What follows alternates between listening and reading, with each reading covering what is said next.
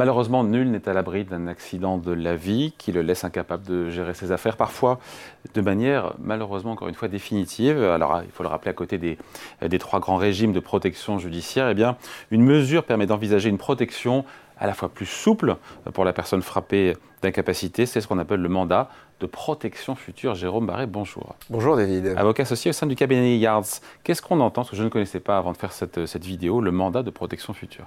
Eh bien, le mandat de protection future, c'est une aide familiale ou un aide familiale à la gestion quotidienne euh, ou plus extraordinaire des droits ou des obligations des personnes physiques qui ont perdu leurs moyens physiques ou mentaux mais qui sont toujours vivants. Et concrètement, qui est concerné? Alors, sont concernées les personnes physiques en bonne santé, puisque c'est vous et moi, dont les qualités et les aptitudes physiques peuvent un jour, ou mentales, peuvent un jour être, euh, être abîmées, détériorées. Un accident de la route, euh, Alzheimer, euh, toutes sortes de choses. Et c'est lorsqu'on est en bonne santé que l'on peut décider et mettre en œuvre ce mandat de protection future.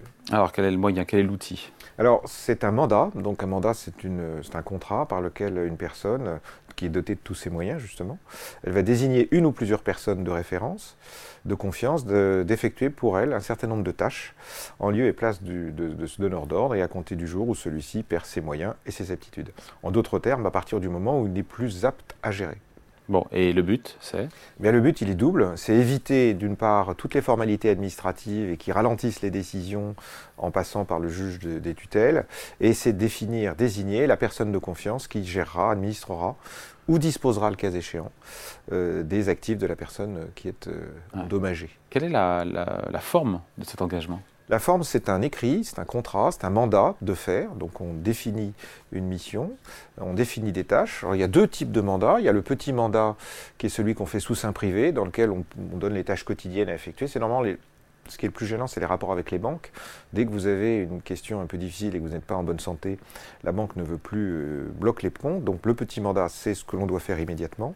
Et le grand mandat, il est plus solennel, il est passé devant notaire et il permet de disposer des biens, c'est-à-dire qu'on peut aller jusqu'à vendre des biens de la personne qui est protégée par ce mandat. Euh, pardon, cette distinction entre petit mandat, grand mandat, c'est pas un peu ésotérique, non? Euh, pas tout à fait, c'est la forme. C'est-à-dire que si vous passez devant un notaire, vous avez toute la possibilité de le faire, mais c'est un peu plus long comme mise en œuvre. Euh, si vous le faites dans le quart d'heure, euh, c'est le petit mandat, mais c'est plus limité.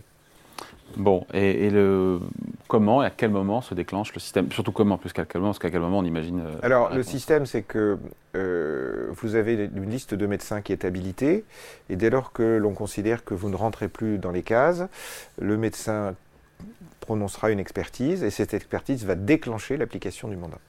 Bon, et c'est définitif, rassurez-moi, non? Alors, on a vu des cas définitifs, effectivement, mais il y a des cas qui ne sont pas définitifs. On a eu des clients qui ont eu des AVC et puis qui se sont remis. Donc, euh, on, est aussi, on peut revoir le médecin pour montrer que tout va bien et donc ça n'est pas forcément définitif. Bon, et dans les faits, en pratique, on, on désigne alors, qui alors? Une personne de confiance, ouais. en général le conjoint ou des enfants. Euh, il faut que ce soit une réflexion évidemment bien réfléchie pour qu'on ne se mette pas entre les mains de quelqu'un avec qui on ne s'entend pas. Il faut évidemment que ce ne soit pas quelqu'un forcément de son âge. Si on a 98 ans, ça n'a plus tellement de sens. Euh, il faut éviter d'avoir deux personnes, parce que si ce sont deux personnes qui doivent décider entre elles et si elles ne s'entendent pas, ça peut bloquer le système. Et on peut mettre une liste de, de préférences qui se déclenchera au fur et à mesure des, des, des possibilités qui s'offriront à nous.